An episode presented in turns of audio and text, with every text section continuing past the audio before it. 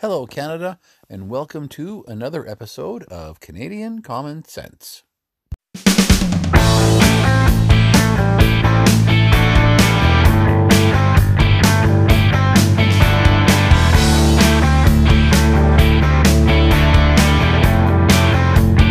is Canadian Common Sense with Lewis and Tony. Well, hello, Canada. It's Tony here in Saskatchewan. And Lewis out here in beautiful BC. And how are you, my friend? Busy, very busy. It's uh, kind of strange because for my business, um, things have kind of returned to normal um, in terms of call volume and and uh, and all that kind of stuff. I mean, I'm still way behind compared to most years in terms of uh, uh, bookings and and and that, but it's the in the past week, uh, you know, we've we've increased uh, our bookings by two full months, and, uh, I'm I've just got lots and lots of uh, calls every day. So yeah, it's it's really looking good for us right now. It's I, I know that that is not the case for most businesses, and uh, I don't even want to pretend that it is, um, because because I know it's it's really really rough out there for most businesses right now, and uh, so and I, and I mean you heard in my rant earlier this week uh, that like fifty percent of BC's small businesses may not reopen. Yeah, no, I'd heard that. And actually, another stat I'd heard on the weekend was that 80% of small businesses across Canada are either closed or partially closed right now. So I thought, wow, oh man, that, that 50% number is no surprise. Yeah, no, not at all. And when you consider that the vast majority of restaurants, uh, I mean, they have a hard time making it as it is. Uh, Oh, and yeah. you- and they work, they operate on such slim margins that something like this is just going to kill most of them. Like, I, I don't know how, uh, other than big chain restaurants, I, I, I just don't see how these little family owned restaurants are going to even open up again. Yeah, no, understood. Yeah, I totally agree with that. Like, even the franchisees in those big chains are going to have a hard time because they're basically are your little mom and pop restaurants. So, That's true enough. I mean, there there are. I was thinking more in the terms of restaurants like the Keg or Montana's or uh, right. uh, Cactus Club. You know, uh, those kinds of restaurants where you know they're they're corporate owned. Uh, Yeah. but but if but I'm talking about like these little ones, like just the restaurants in my in my in my town here. Like I, I don't know how many of them are even gonna make it through this. I mean, some of them are offering takeout, but uh, they can't survive on that. No, exactly. So yeah, I mean they've, uh, but there is some light at the end of the tunnel on that, and actually that'll be our second topic tonight. Is that Saskatchewan is uh, about to be open for business again? I heard that. Yeah, and um, well, well, actually, well, first we'll jump into our our usual COVID nineteen update here. So just before the show aired, we have forty eight thousand five hundred reported cases in Canada, and two thousand seven hundred and seven fatalities. Yeah. And it's 18,268 recovered. So we're dealing with 26,968 active cases right now when you take away the, the fatalities and whatnot. So our fatality rate is right around 2%. So we're actually doing fairly well as a country. But as we've said so many times on this show, what's not being factored in and can't be factored in is the number of people who have not been tested but had the virus, felt nothing, and moved on.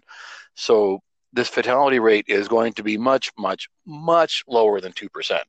and not even just people who uh, may not have felt something, but I mean, you talk to anybody who has had all the symptoms, but because they didn't need to be hospitalized or or they or they were told not to go to the hospital, they've never been tested. So I yeah. mean, like they like there's people, and I'm and and honestly, like we're we, in our own home last uh, yesterday we were talking about this and my daughter said you know back in february i was really sick and i said yeah, I forgot about that. She she missed over a week of school. She had a hard time breathing. Uh, she was she had a dry, persistent cough that wouldn't stop, and the only way that she could that she felt comfortable breathing was in a hot bath or or a steaming hot shower. And Interesting. so she had like we went through the list of of uh, uh, of uh, uh, symptoms, and she had them all. Oh Yeah. yeah. and we, it didn't even occur to us until yesterday that back in February she was that sick, and we thought, man, she probably had it, and the rest of us were exposed to it. So, and you're going to have thousands of cases like that, or even tens of thousands or hundreds of thousands of cases like that across the country, Right. where where you don't even you may so one of your family members may have been sick before any of this before the WHO decided that yes it can be transmitted from person to person. Um and you may have already had it and not even known it but you were sick. Or like they said between 60 and 70 percent of uh, people who contract coronavirus are asymptomatic. They they don't even show any symptoms. So if you take and i think they said they estimate about what 10 times the number that have actually tested positive 10 times that are uh, people who have had symptoms but were never tested. And then you've got you know if you fa- figure that out and then you go well and then 70% more than that didn't even have symptoms. So when you factor all that in together it's like we're at like 0.11% Oh yeah.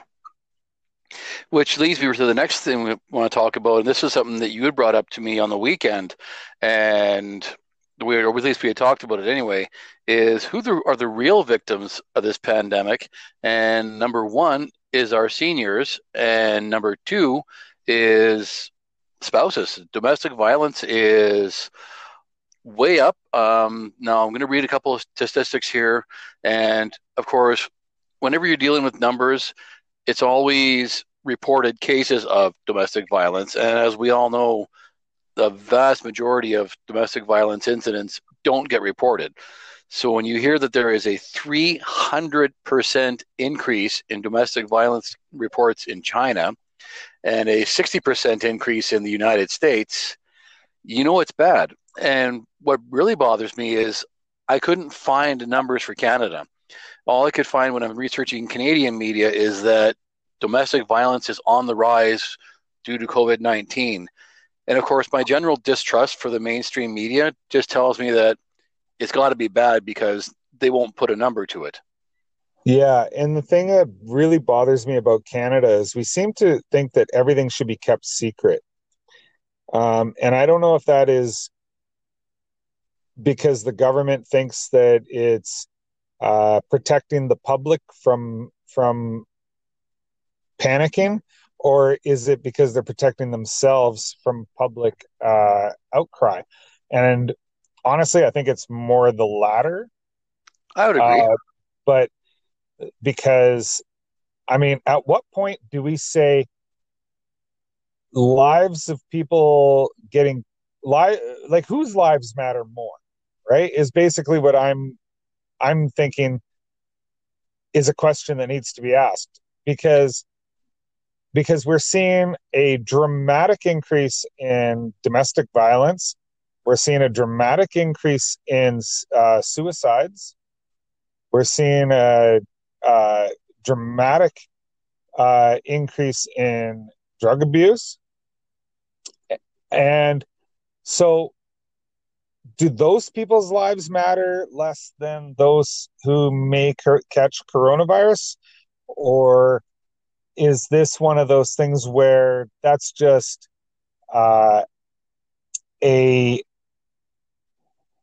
oh what's the word i'm looking for it, it's like a, a a side effect i guess an acceptable risk to this Yeah. shutdown collateral damage. There we go. Collateral damage. That's the word I was looking for. Yeah. Is it is is this like collateral damage eh, that that that we're going to consider acceptable? Like, because if we're saving if we're saving a thousand lives by shutting everything down, but we have two thousand people who commit suicide or die in, from overdose. Um, yeah. It, See, and this is where I like to use the left's own argument against them because whenever the left tries to bring in some kind of draconian law that restricts our freedoms even more, and they'll, they'll, they'll the argument they'll use is if it saves even one life, it's worth it, or if it stops even one accident, it's worth it. So now we have to ask our leftist friends, okay, well, you know, we've we've managed to save a couple of lives with uh, through the coronavirus due to lockdown, but now we've killed tens of thousands as a result. So uh, was it worth it? Not to me. Yeah, I mean, it, it just seems like, and when they say that, I always counter with, "Well, then I guess you better turn in your driver's license." Yeah, because that will save. Because if everybody just stopped driving, we would save some. We would save a whole bunch of lives. We'd save a lot more lives than we are saving right now by locking everybody down from coronavirus. Oh, exactly. And uh, so, I mean, that, like you're right to ask who the real victims are because really, it's. I mean, the coronavirus is bad. I don't want to minimize the no. the the virus. Yes, it is a pandemic. Yes, it's highly contagious, but it's not nearly as lethal as what we were told that it's going to be. And what's really bothering me is our seniors' homes. And of course, coronavirus is not the only thing that ravages our seniors' homes. And I read an article which infuriated me. It's in the Toronto Sun, I believe, and it it has cited different reports and commissions going back into the 1960s, saying that you know we need to improve seniors' care, we need to improve our seniors' homes, and it reminded me of the endless number of healthcare commissions that go out, like the Romanow Commission, for example, that go around and spend a few million dollars of a budget just to say everything is fine, nothing to see here. And then it takes a pandemic like this to ravage our seniors' homes. And then you see exactly how poor the care was in the first place. And you got the bloody army in there now running seniors' homes in Ontario and Quebec because there's nobody knows no one there to do it. Then it's uh it's it's embarrassing to us as a country. Yeah, absolutely.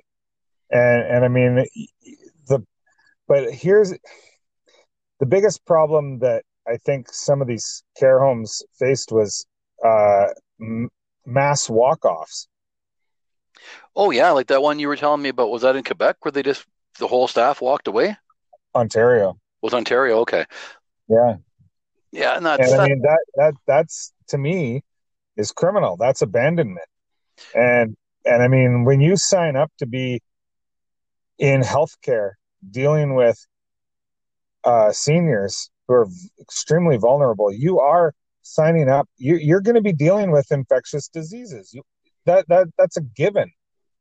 And like we like we said in a past show, if you that was walking away from your job like that when you are in a uh, a job that you are going to be exposed to different illnesses and stuff doing that is is akin to a firefighter arriving at a fire and going oh this fire's too big. I'm out of here.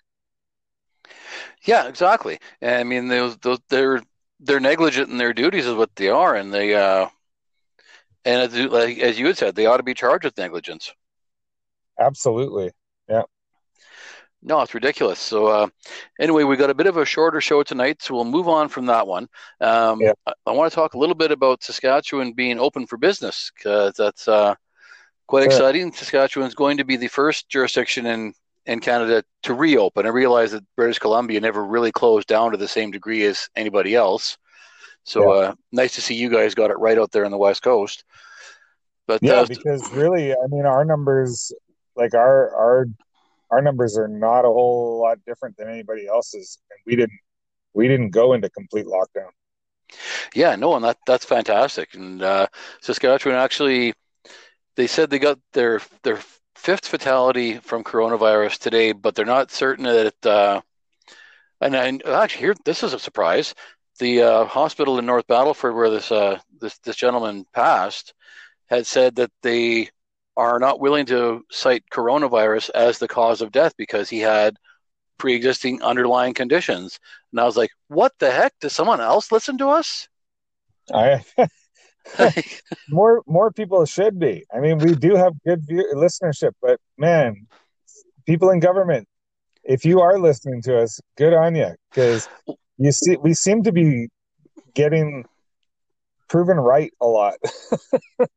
yeah, exactly. So I was uh, sorry for the sidebar, Canada, but just yeah. it was uh, amazing when I heard that, and then you know, then say that yeah, they weren't willing to uh, pin it on coronavirus quite yet. I was like, damn, here we go again. yeah, good. Well, so, and, I mean, anyways, you, May go. Sorry, go ahead. Yeah, so I mean, Saskatchewan is going to be reopening in stages. Correct. So May 4th is going to be phase one of a five phase plan. So May 4th is going to be some basic medical services reopening, our dentist office, chiropractic, physiotherapy, and our golf courses will be open May 15th. And May 19th will be the start of phase two, and that's where personal services uh, will be open back up. And that is like our hairdressers, acupuncture, tattooists, and the phase three, four, and five are all to be determined. Our gathering sizes are still limited to 10 people, and they haven't put a date on phase three when they'll start to open up, you know, more services because they want to see how the first two phases go. But they're really like for the golf courses, they've really restricted them that instead of uh, seven minute tee times, you're actually going to be split 20 minutes now. So uh, so for spacing purposes, and if they rent a golf cart, you can only have one person to a cart, unless you're two people who live in the same home. Then you can share a golf cart. So they're uh, they're taking a very cautious approach, and I'm not opposed to that. I'm just glad that uh, some people can get back to work because it's certainly uh, it's. I mean, even the last couple weeks, I've seen more traffic out on the streets when I've been driving around. So I think people are starting to get a little little cabin fever anyway. So yeah, and I mean out here the golf course is reopened uh, a week ago. Oh, good.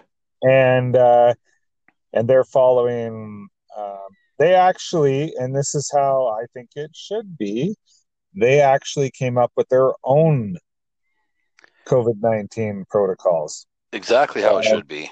It was they were not forced by the government to have expanded tee times. They did that themselves.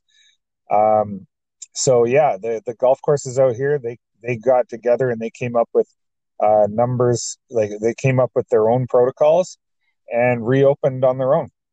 And uh, and I think that's the way it should be.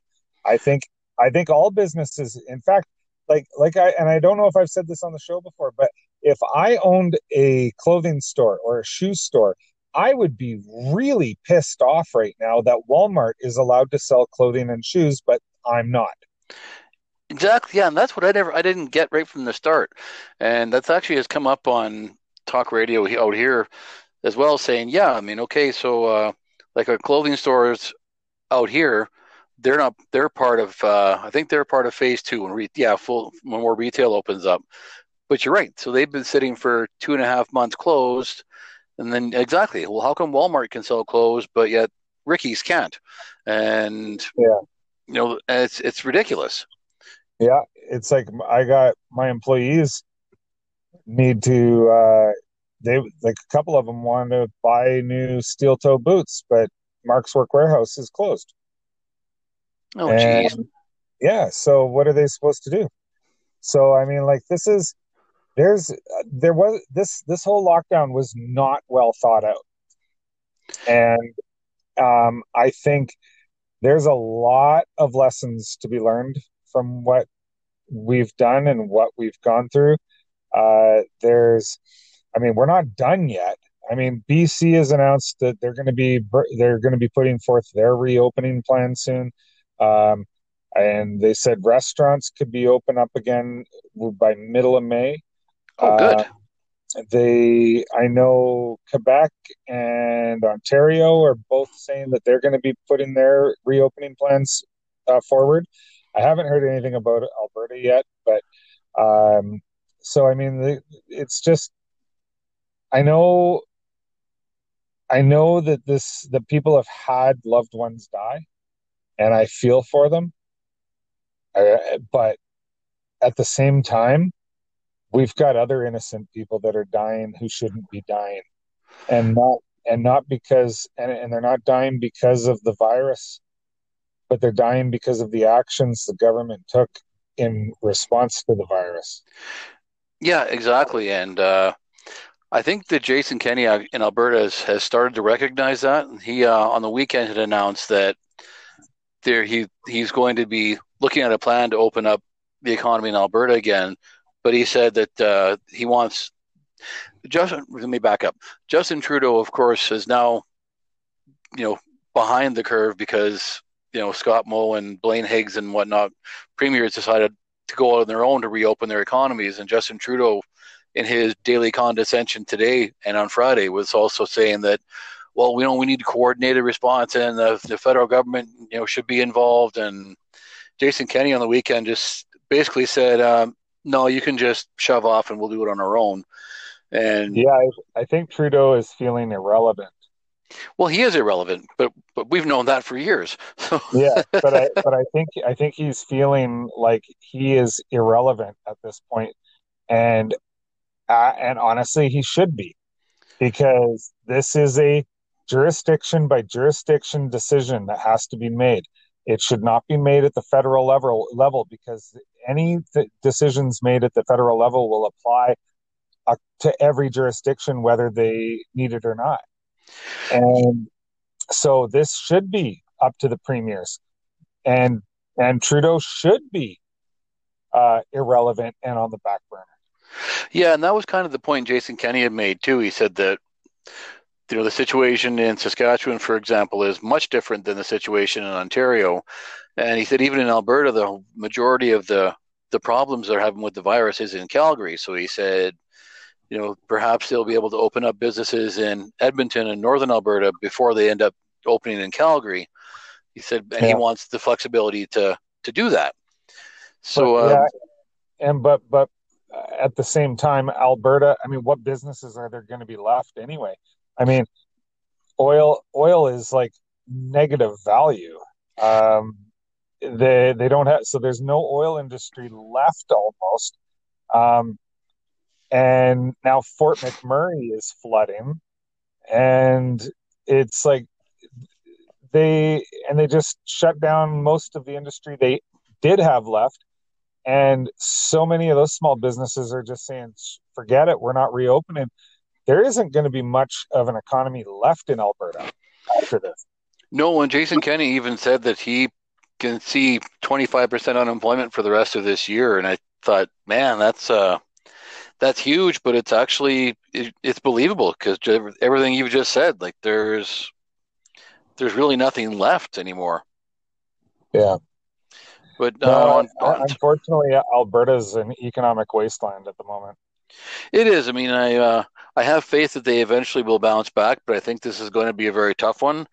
Um, I know that I grew up in Alberta through the 1980s after Trudeau Senior brought in the national energy policy, and I mean that devastated the province for a decade. So yeah. I see, I see, you know, the damage being done by, well, the hits to the oil industry, and then I mean coronavirus was just the icing on the cake. So, I mean, I see probably another decade of darkness for Alberta ahead.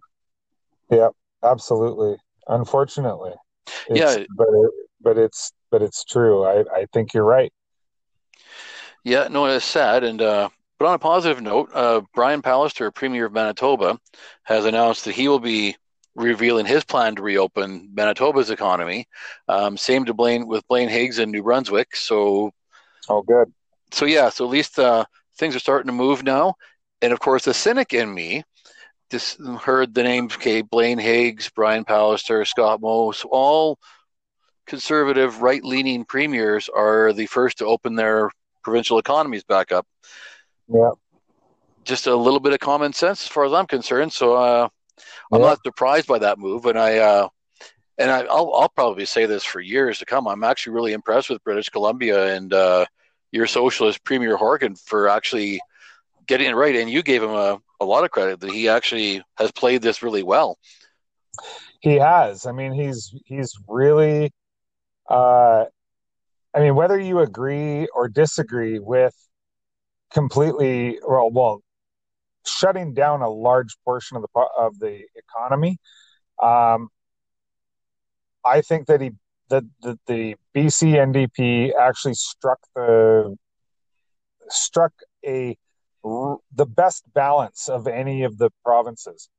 Um, by by allowing us to stay like allowing non-essential businesses to stay open as long as we kept uh, uh, social distancing and and uh, hand washing and all of that kind of stuff as as part of our daily protocols and uh and and, they and so a lot of people were able to stay working um so I mean, I I think they did probably the best job of any of the provinces in Canada, and it it pains me to say that because they are NDP and they typically um, are anti-business, and in this case, they were fairly pro-business. Yeah, I I mean, I agree with, with everything you just said. Like, I, uh, I obviously disagree with John Horgan on his politics, and I definitely disagree with his thoughts about pipelines, for example. But, Yep. but we, we've never been shy on this show about giving credit where it is due, and I mean, he certainly deserves credit for a job well done on this particular file, anyway. Yeah, absolutely. And and like he like you said, we've we've always said that whether we like a politician or their policies or not, if they do something worth uh if they've done something right, we will give them credit for it. And that's what I'm doing. Yeah, no, rightfully so. Yeah. So, I know our time is limited here. I want to touch on one more topic briefly, and that is Mr. Derek Sloan. Now, 90% of our listeners will say, Derek who? And really, you kind of have to Google him because he's a backbench conservative MP from Ontario who happens to be running for the Conservative Party leadership. And and that on, that in itself is a head scratcher. But yeah, yes, it really is. And um, so the only, that's the only reason he's in the news is because he's running for leadership. And of course, the media, who are mostly leftist activists, have painted him as a racist for daring to criticize Theresa Tam, who is Canada's chief medical health officer. And I actually have to come to Mr. Sloan's defense. And to be perfectly honest, I think the guy's a wingnut. And uh, like I read some of the emails he sent out and read some of the ideas he has for the party leadership. And yeah, I think he's an absolute wingnut, but I don't think he's a racist. And here, I'll paraphrase what he had said. And uh, for those who don't know, Theresa Tam, by the way, was born in Hong Kong, so she she is of Asian descent. And what Derek Sloan said, said he was criticizing Theresa Tam because she has walked in lockstep with with the World Health Organization pretty much from the start, and Canada still is actually taking direction from the WHO. And so, what Derek Derek Sloan said was he was criticizing the World Health Organization for being a puppet of China, and his statement was, "Is is Dr. Tam working for China or working for Canada?" And then he was called a racist for that. And I Yeah. thought, how do you connect those dots? Well, because Theresa Tam is Chinese. Right. So I uh I, I'm being sarcastic, obviously. yeah, but- like it's but because I yeah I agree with you that Sloan is a wingnut, and I believe he is one of the those uh, he is part of the the Christian fundamentalists in in the party, right? Yeah. yeah. So he yeah, and so he's he and I don't agree on a lot, um, but he's he is uh, uh, pretty crazy and I don't agree with him on a lot, but on this, I cannot criticize him. He what he said. I mean, she could have been a white woman from uh, Manitoba, and he he likely would have asked the same question. Well, exactly, yeah. And I mean, full disclosure, I mean, I uh, I am a Christian, but I still think that Mr. Sloan is way the heck out in left field. Like I, uh, I think our our faith in God is about all him and I have in common because I I think he's nuts. I really do. Like they're the Yeah. But yeah, like you say on this one one issue, I'm with him because he said nothing that anybody else wouldn't say in frustration, and I know that he said it to get a reaction, but this is not the reaction he deserves. No, exactly. And honestly, I question whether Theresa Tam's allegiance is with Canada or with the WHO, not with China, but with the WHO. Exactly. Yeah. And and that because I'm I'm really frustrated with her, and I'm and I'm angry at the WHO. I and in one of my rants last week, I said the WHO has to go. I mean, what they've done, they openly lied to the world. They lied to the world about what was going on in China because China uh, was giving them the information and they never questioned any of it. Whether China's pulling the strings, which I do believe they are, I think I think the WHO is is is spreading Chinese propaganda uh, purposefully and knowingly, and the WHO, uh, the head of the WHO, even failed to recognize the existence of Taiwan as a state, as its own country, because China claims it as part of China, Yep. even though it is its own country, and he wouldn't even recognize Taiwan as a country. And he's not even Chinese, he's from Africa. Yeah. So you you tell me if China's pulling the strings or not. I think they are. Well, I mean, it's certainly very easy to make that case, isn't it? I mean, he wouldn't uh, admit that there was human to human transmission of the virus until it was, you know, until he couldn't walk away from it anymore. So, Yeah. It's like the WHO wouldn't even admit that until the rest of the world already knew. yeah, exactly. And and the, the Trudeau government, ever since he was elected in 2015, has always been one to to kiss the hind end of the UN. So I'm not surprised that the government is is trying to back the the WHO and just walking in lockstep with the WHO recommendations. Yeah. But what's really unfortunate is that I think I I well I want to say I hope I can't say I think I hope that average Canadians at least understand that you know what we've actually got a pretty good thing going on our own and we probably don't need the WHO's help. No, we don't. I mean, if you look at what the WHO was telling us, I mean, l- every step of the way, it was a lie. Yeah, Every step of the way. And that's why I don't even know if I trust what they're saying now. I mean, they they lied every step of the way. And I mean, once they admitted that human to human contact uh, transmitted the disease, they said, "Oh, don't shake hands anymore, but you can fist bump." yep. Then, uh, Are you kidding me? You're still touching hands. yep. God, like, like this is. Oh, I'm so. You can tell I'm I'm frustrated, very frustrated. Well, what bugs me Well, too is Theresa that Theresa Tam frustrates me because she just parrots whatever the WHO says, and uh, and and her credibility is shot. Well, it is, and the federal government is is quickly losing credibility on this issue too. When they talked about, and Mr. Trudeau was last week, he was announcing, "Oh, we've got more personal protective equipment on its way. We've got a order from China," and then we got stiffed. We got stiffed. There was two planes that were supposed to load the cargo. They came home empty because either, somebody else bought the PPE from under us or it just wasn't made. And then we Yeah. did get some stuff that was subpar, so it was useless. And yet, still, they want to keep sourcing more from China. It's like, okay, you know what? Industry in Canada is way ahead of you. They gave up, and then we're, we're making our own here. So why don't you just Yeah. stick your thumb to your nose to China and keep making our own? Like it's, I don't, I don't, I just don't get it. I don't get why Mr. Trudeau has got such a thing for China. Yeah, I don't get it either because I, at this point, I want to cut all economic ties with China.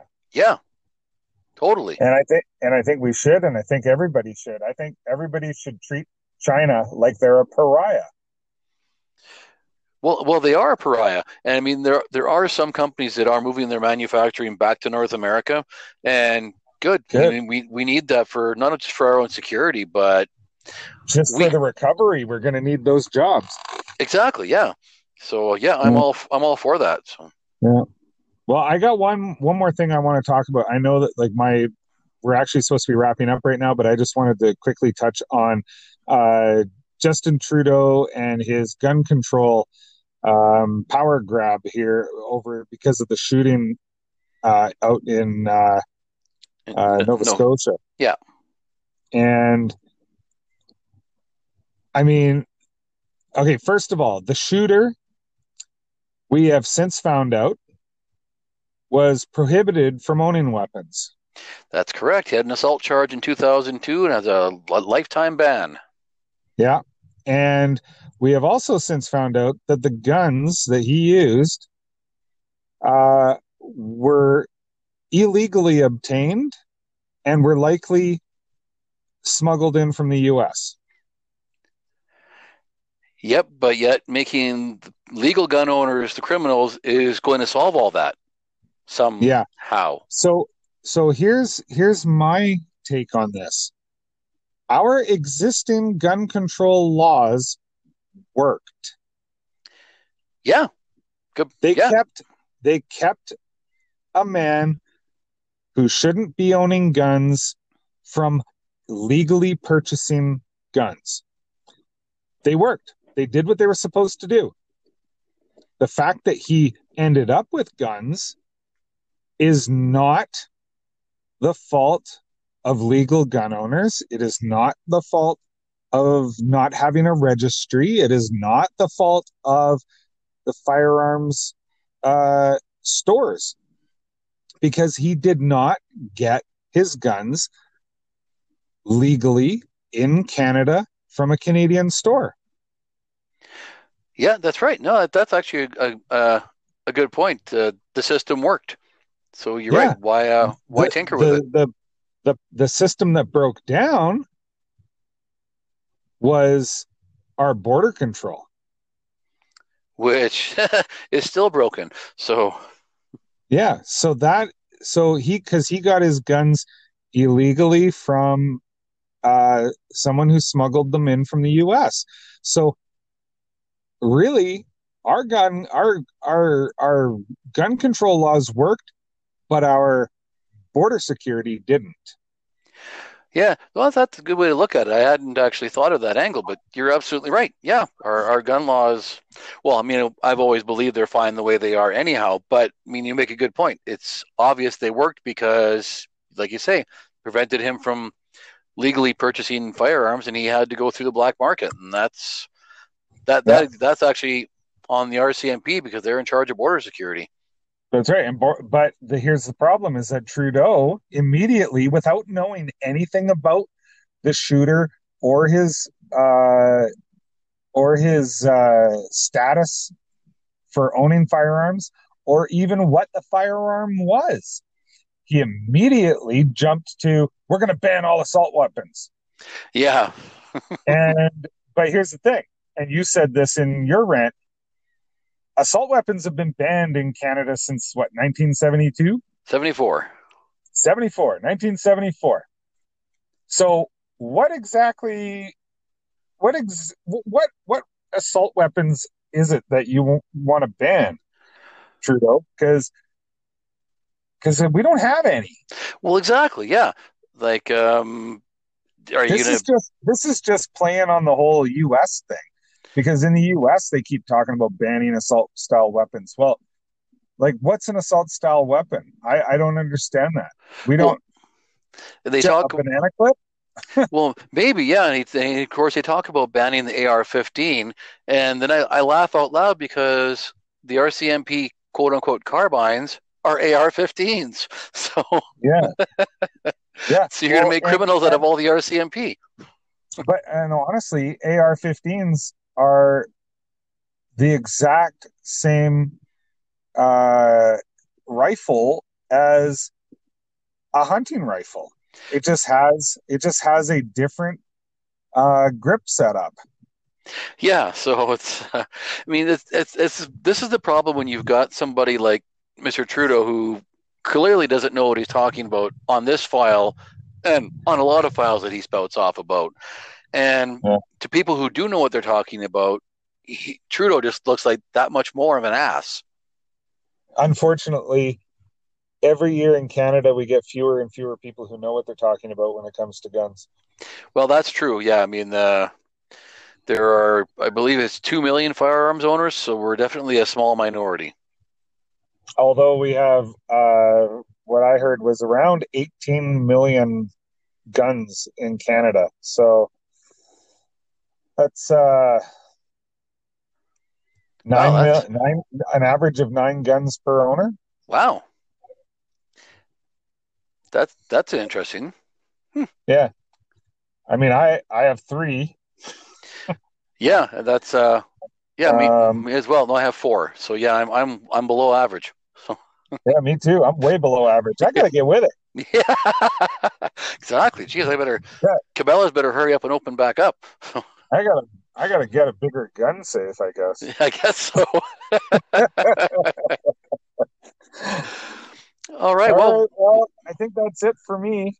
yeah, we'll close it on a on a high note there, Canada. Uh, thank you all for joining us. Whether you're joining us on Anchor.fm, Spotify, Apple Podcasts, Google Podcasts, Podbean, or wherever you find us, so we certainly appreciate you joining us, and we'll talk to you again soon.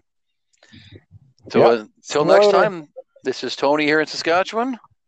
And Lewis in BC.